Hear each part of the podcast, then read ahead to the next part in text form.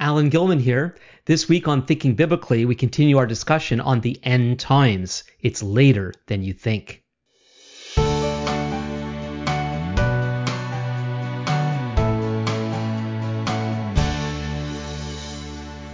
Welcome back to another edition of Thinking Biblically. This week we're continuing our discussion on the end times. Don't forget to subscribe to this YouTube channel. If you're listening, of course, you can uh, subscribe any way your podcast provider has that set up. Don't forget to comment down below and send questions either in the in the comment section or you can email me at comments at thinkingbiblically.org. To recap last week, uh, what I attempted to do was look at a couple of scriptures that make clear to us that we are actually currently in the end times, what the Bible actually refers to as the last days. The last days is the time in anticipation of when God is going to restore all things as anticipated in the Old Testament, which eventually became clear that that would be accomplished by the Messiah when Yeshua, Jesus, appeared on the scene 2,000 years ago. His followers believed that he was going to bring in this time period that the scripture refers to as the age to come. Listen to last week's if you haven't done so already, and you can see how I explained it there, uh, trying to explain what the Bible actually teaches about these things. And so, this time period of, of the last days is the time of anticipation for when God would restore all things. And according to the New Testament, we have been in that time for the last 2,000 years. And the scripture deals with the, the, the problem to us that this time period has taken a long, a long time. And so we looked at uh, a few passages like Saint, uh, like Second Timothy chapter three, that says, "But understand this: that in the last days there will come times of difficulty." And we're going to be looking at that chapter in depth in a, in a little while. But he's clearly warning Timothy there about the situation that he was in at that time, not some distant future time period. Uh, Peter's sermon in Acts 2 refers to Joel's prophecy in, in Joel chapter 2 that talks about God's Spirit being poured out upon his people. And he's clearly, and that is a last days passage that's clearly speaking about the time that Peter was in. So let's look at a few more before we get into what I want to look at this week is given that we're in this special time period, the last days, how then shall we live? And I believe the New Testament is very clear on answering that question. But a few more passages that refers to this time period that we're in as the latter days or the last days. Uh, let's look at some of those. First Timothy 4, verses 1 through 5. Now the Spirit, this is again Paul writing. Now the Spirit expressly sa- expressly says, I go too fast. I'm going to try to slow down. Now the Spirit expressly says that in later times some will depart from the faith by devoting themselves to deceitful spirits and teaching of demons, teachings of demons, through the insincerity of liars whose consciences are seared, who forbid marriage and require abstinence from foods that God created to be received with thanksgiving by those who believe and know the truth. For everything created by God is good, and nothing is to be rejected if it is received with thanksgiving. We just celebrated Canadian Thanksgiving. We call it Thanksgiving in Canada, but in contrast to, I saw a really cute video about comparing American Canadian Thanksgiving. But anyway, we just celebrated Thanksgiving this past weekend. For everything created by God is good, and nothing is to be rejected if it is received with thanksgiving, for it is made holy by the word of God and prayer. Well, this is a this is a, an issue that Paul deals with in his letters to the Corinthians. That there were people that were forbidding marriage, that they were had these teachings about what to eat and what not to eat. And uh, these were issues of that day that Paul was referring to as the later times. That that was the time period Paul saw himself in and was teaching Timothy to teach others in how to deal with false teaching given what was going on in his day. Hebrews chapter 1 verses 1 and 2. Long ago, at many times and in many ways, God spoke to our fathers by the prophets, but in these last days he has spoken to us by his Son, whom he appointed the heir of all things, through whom also he created the world. The coming of the Messiah ushers in what the Bible understands to be the last days, the later days, the end times. James chapter 5 verses 1 through 6. Come now, you rich, weep and howl for the miseries that are coming upon you. Your riches have rotted and your garments are moth eaten. Your gold and silver have corroded, and their corrosion will be evidence against you and will eat your flesh like fire. Isn't the Bible nice? You have laid up treasure in the last days, behold, the wages of the laborers who mowed your fields, which you have held back by fraud, are crying out against you, and the cries of the harvesters have reached the ears of the Lord of hosts. You have lived on the earth in luxury and in self indulgence. You have fattened your hearts in a, a, day of slaughter. You have condemned and murdered the righteous person. He does not resist you. So, James, like Paul, like the writer of Hebrews, like Peter, uh, on uh, that day of Shavuot, Pentecost, same kind of idea. With the coming of the Messiah, God has ushered in a special time period, which the Bible refers to as the last days or the latter days, which then people have now referred to as the end times. I mentioned last time, I talked about how scholars, rightly so, have seen this time period as the now but not yet.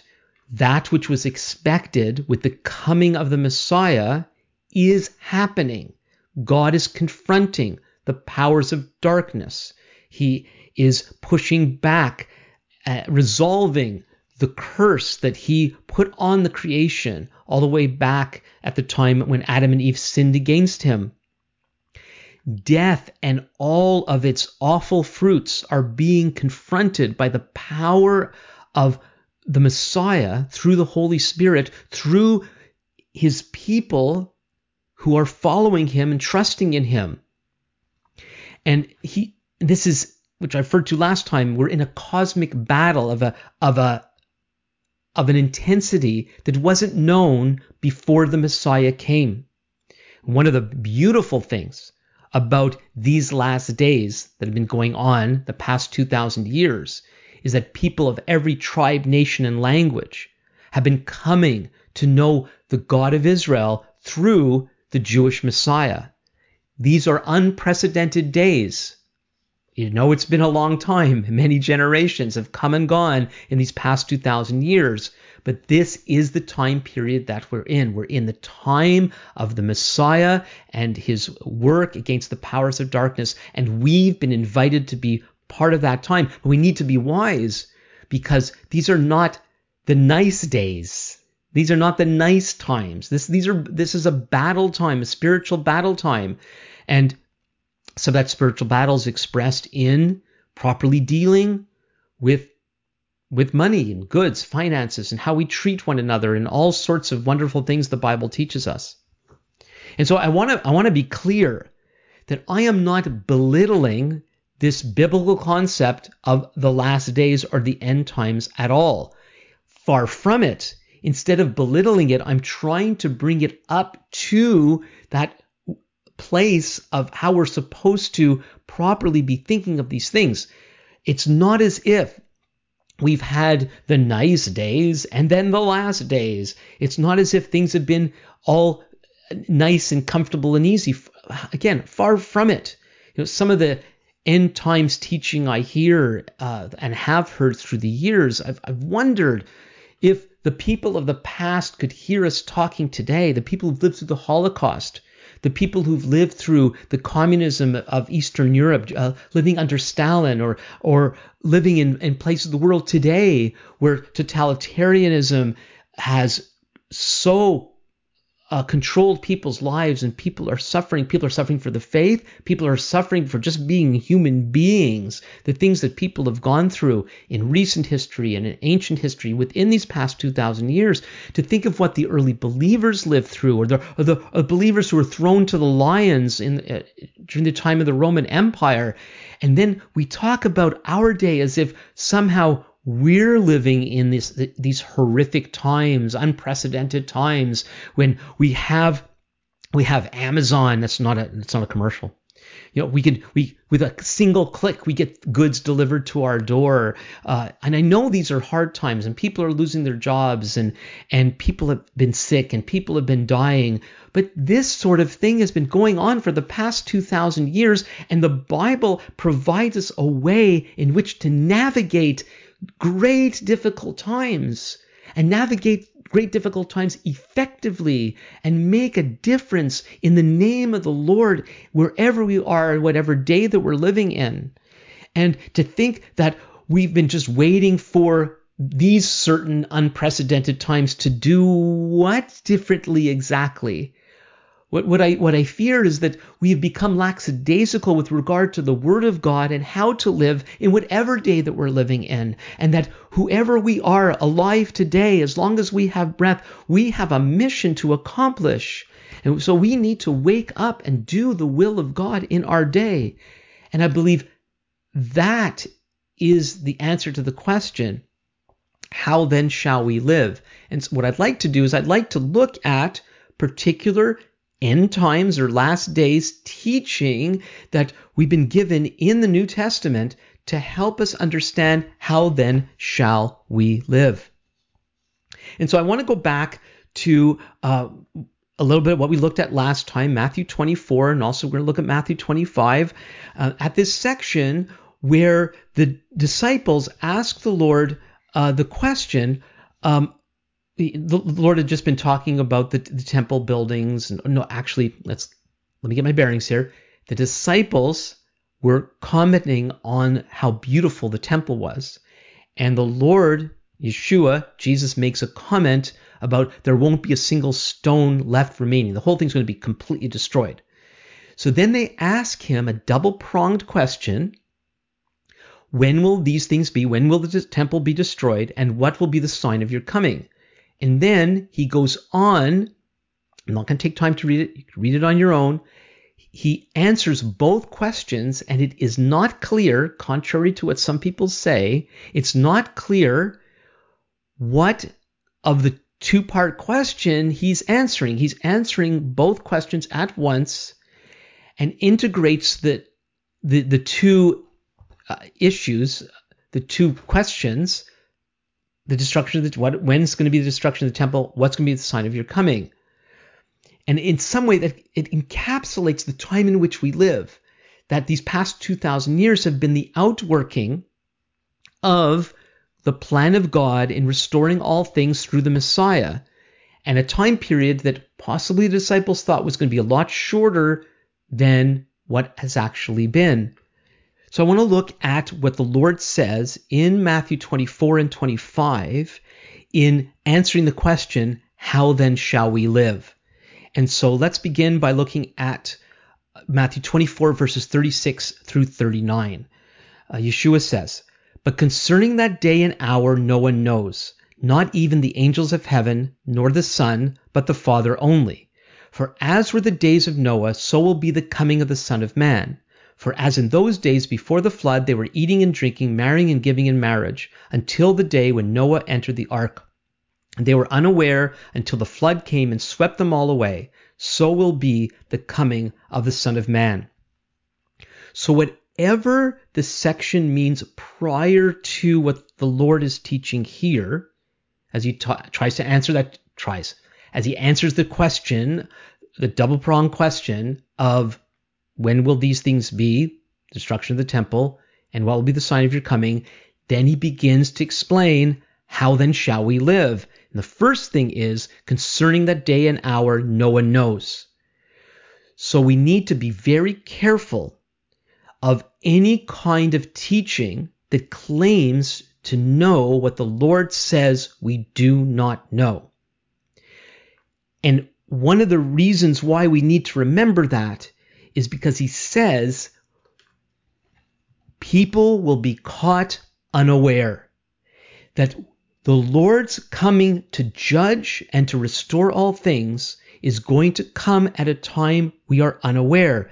Therefore, we need to keep at what we need to be keeping at, which is following the Lord and trusting in Him and doing His will. That's what we've been given to do. We have not been given the task of figuring out when He's coming. Let's go down to verse 42. Therefore, stay awake, for you do not know on what day your Lord is coming. For know this, that if the master of the house had known in what part of the night the thief was coming, he would have stayed awake and would not have let his house be broken into. Therefore, you also must be ready, for the Son of Man is coming at an hour you do not expect. So there it is again.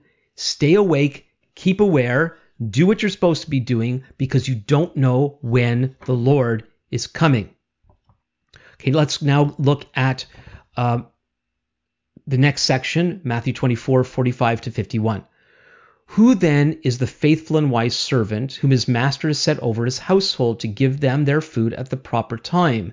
Blessed is that servant whom his master will find so doing when he comes. Truly I say to you, he will set him over all his possessions.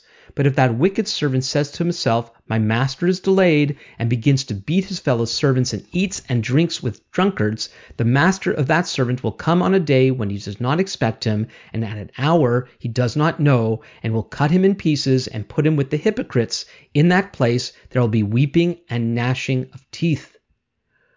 During this time period of waiting, we are supposed to keep with living the life that God has called us to live. We need to behave ourselves. And there's a hint here that there will be a delay. People will actually wonder what is taking him so long, and some will take advantage of that. And we mustn't don't we mustn't do that. And notice the warning. Look at what happens to those who take advantage of the fact that the Lord's taking a long time in returning. They are cast out.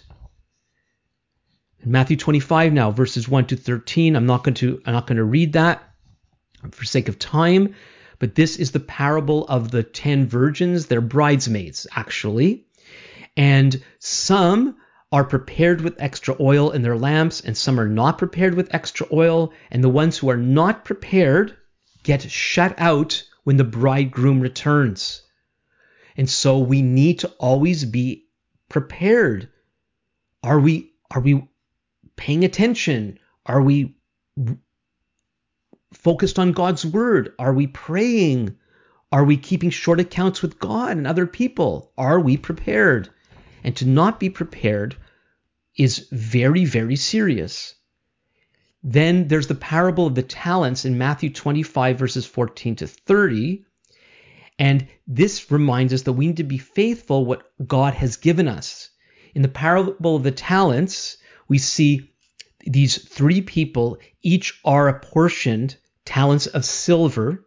Uh, the, the, the word talent is where we get the word for the, various gifts and things that we have in life, uh, where God has apportioned to us these abilities. And so that all comes from this parable. And so one person's given five talents, another person's given two, another person's given one. The, the ones with the five and the two talents come back and they double what the what the master had given them after he'd gone away for a while. And there's that idea too that he was going to go away for a while, and they're rewarded um, by by the master for doubling their investments. While the one who had only one, he was scared that he was going to lose it. He knew the master was a hard master. It's a very interesting insight that he has that the master affirms.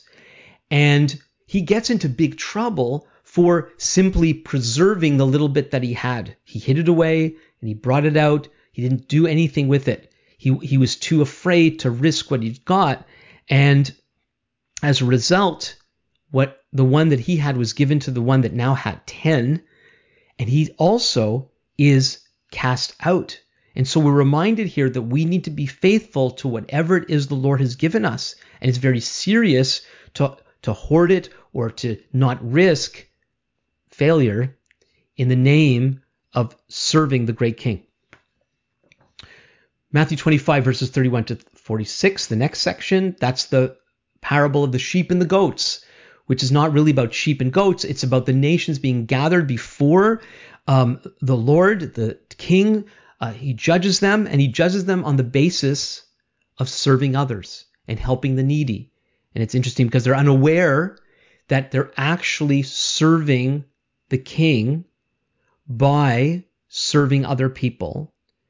And here we're again reminded like instead of being all concerned about the time we're living in, what to do and what it means and, and all the rest, these are people that are simply getting on with getting on serving God. And they're doing it in a sense innocently. They're simply serving. They're helping people like we've been made to do. People don't realize that that God all the way back in the in the Garden of Eden gave human beings the task of taking care of the creation, which would include include taking care of one another, having kids, multiplying, filling the earth, taking care of one another, taking care of the earth. We've been given the job of stewards of the creation. That's why we're on planet Earth. And so we need to be getting on with doing that. And yet we get distracted. We sometimes we think we're so spiritual by the way we're um, um, figuring out puzzles found in Scripture, when we would be far better off getting on with the task at hand, which is truly loving God and then loving one another by, by serving one another. And we see in that parable at the end of Matthew 25 that to fail to do so means eternal punishment. It's very, very serious. So now let's turn to 2 Timothy, 2 Timothy 3, which is what I started with last week, and I mentioned it earlier today.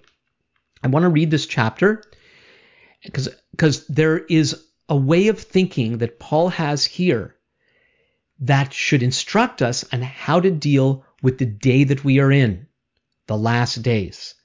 But understand this, Paul writes, that in the last days there will come times of difficulty, for people will be lovers of self, lovers of money, proud, arrogant, abusive, disobedient to their parents, ungrateful, unholy, heartless, unappeasable, slanderous, without self control, brutal, not loving good, treacherous, reckless, swollen with conceit, lovers of pleasure rather than lovers of God, having the appearance of godliness but denying its power. Avoid such people, for among them are those who creep into households and capture weak women, burdening, burdened with sins and led astray by various passions, always learning and never able to arrive at a knowledge of the truth. Just as Jannes and Jambres opposed Moses, so these men also oppose the truth, men corrupted in mind and disqualified regarding the faith. But they will not get very far, for their folly will be plain to all, as was that of those two men. You, however, so Paul, first of all, is painting this very negative picture of what he calls in the last days, which, from reading the whole context, is clear. He was talking about the day that he was in so that he could advise T- Timothy along the following lines.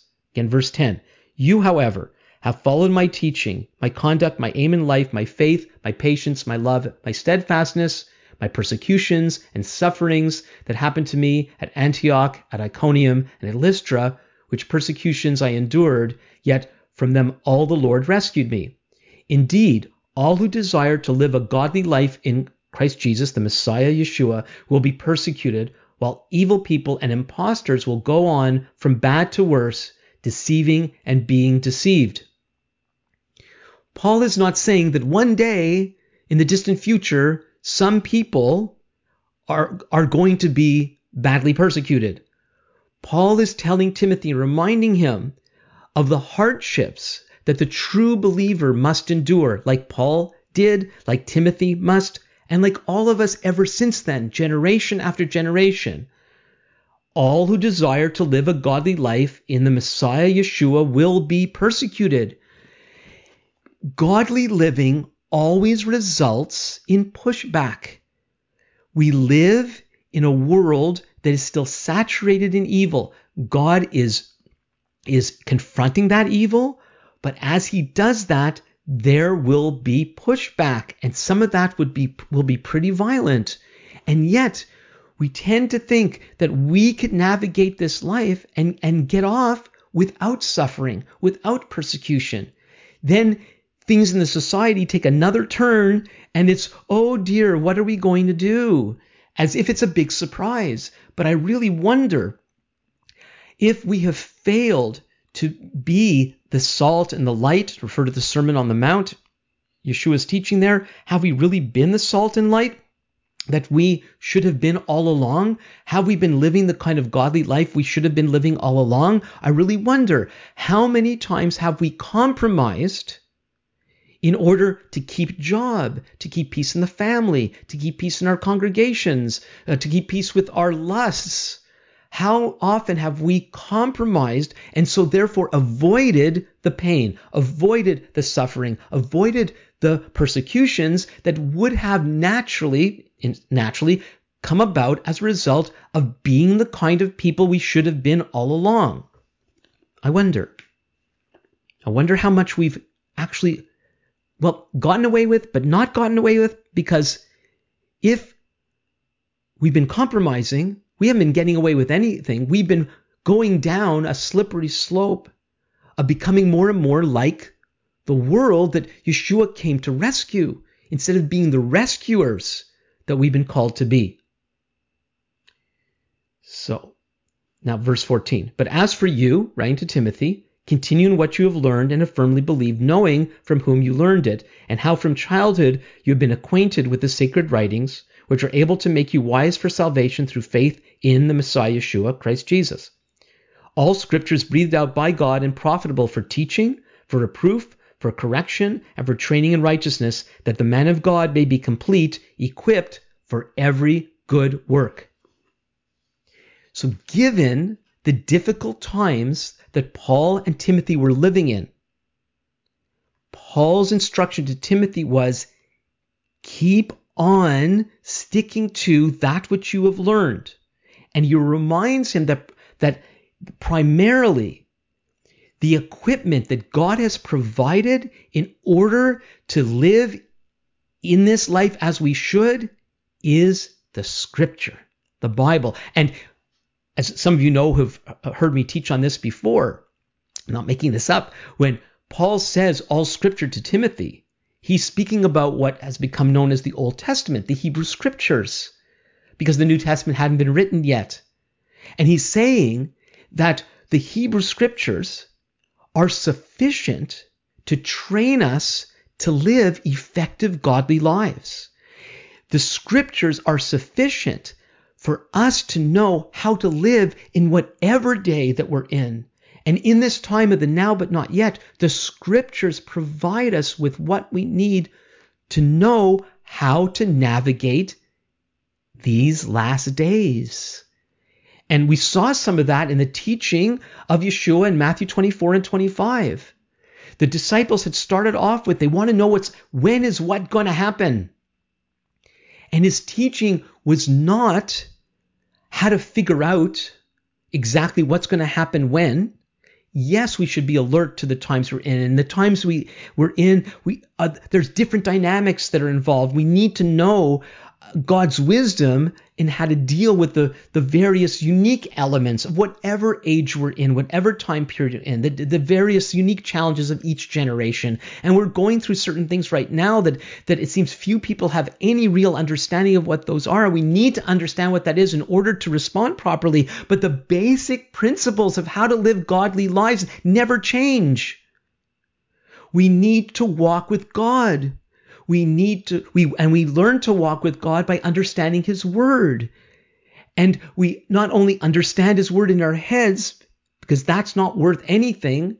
Understanding his word means to live out what God teaches us in his word.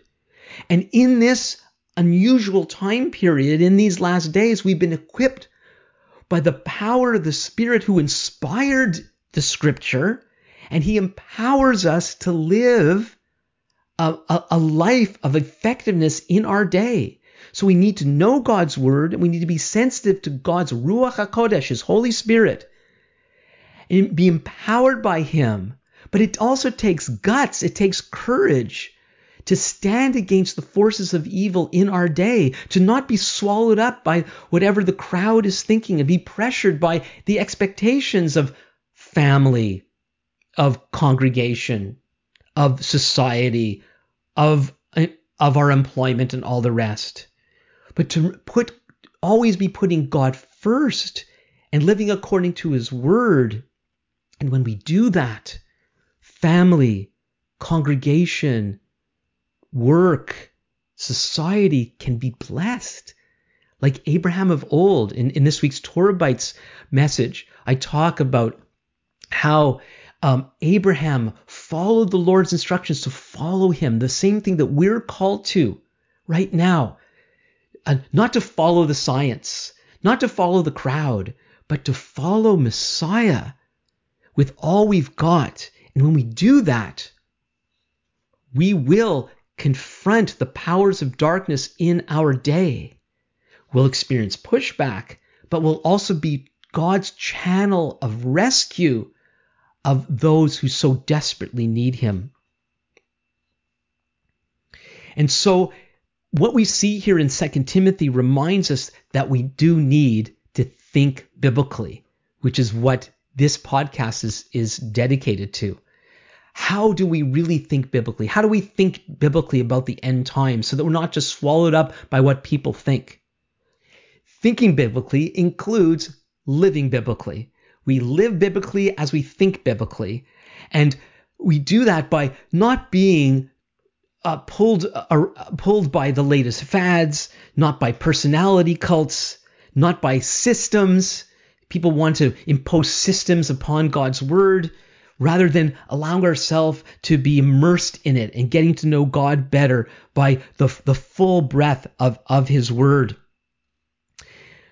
We often are more loyal to, to people than we are loyal to, to God and His Word. And, and we need to either get back to that or get to that for the very first time.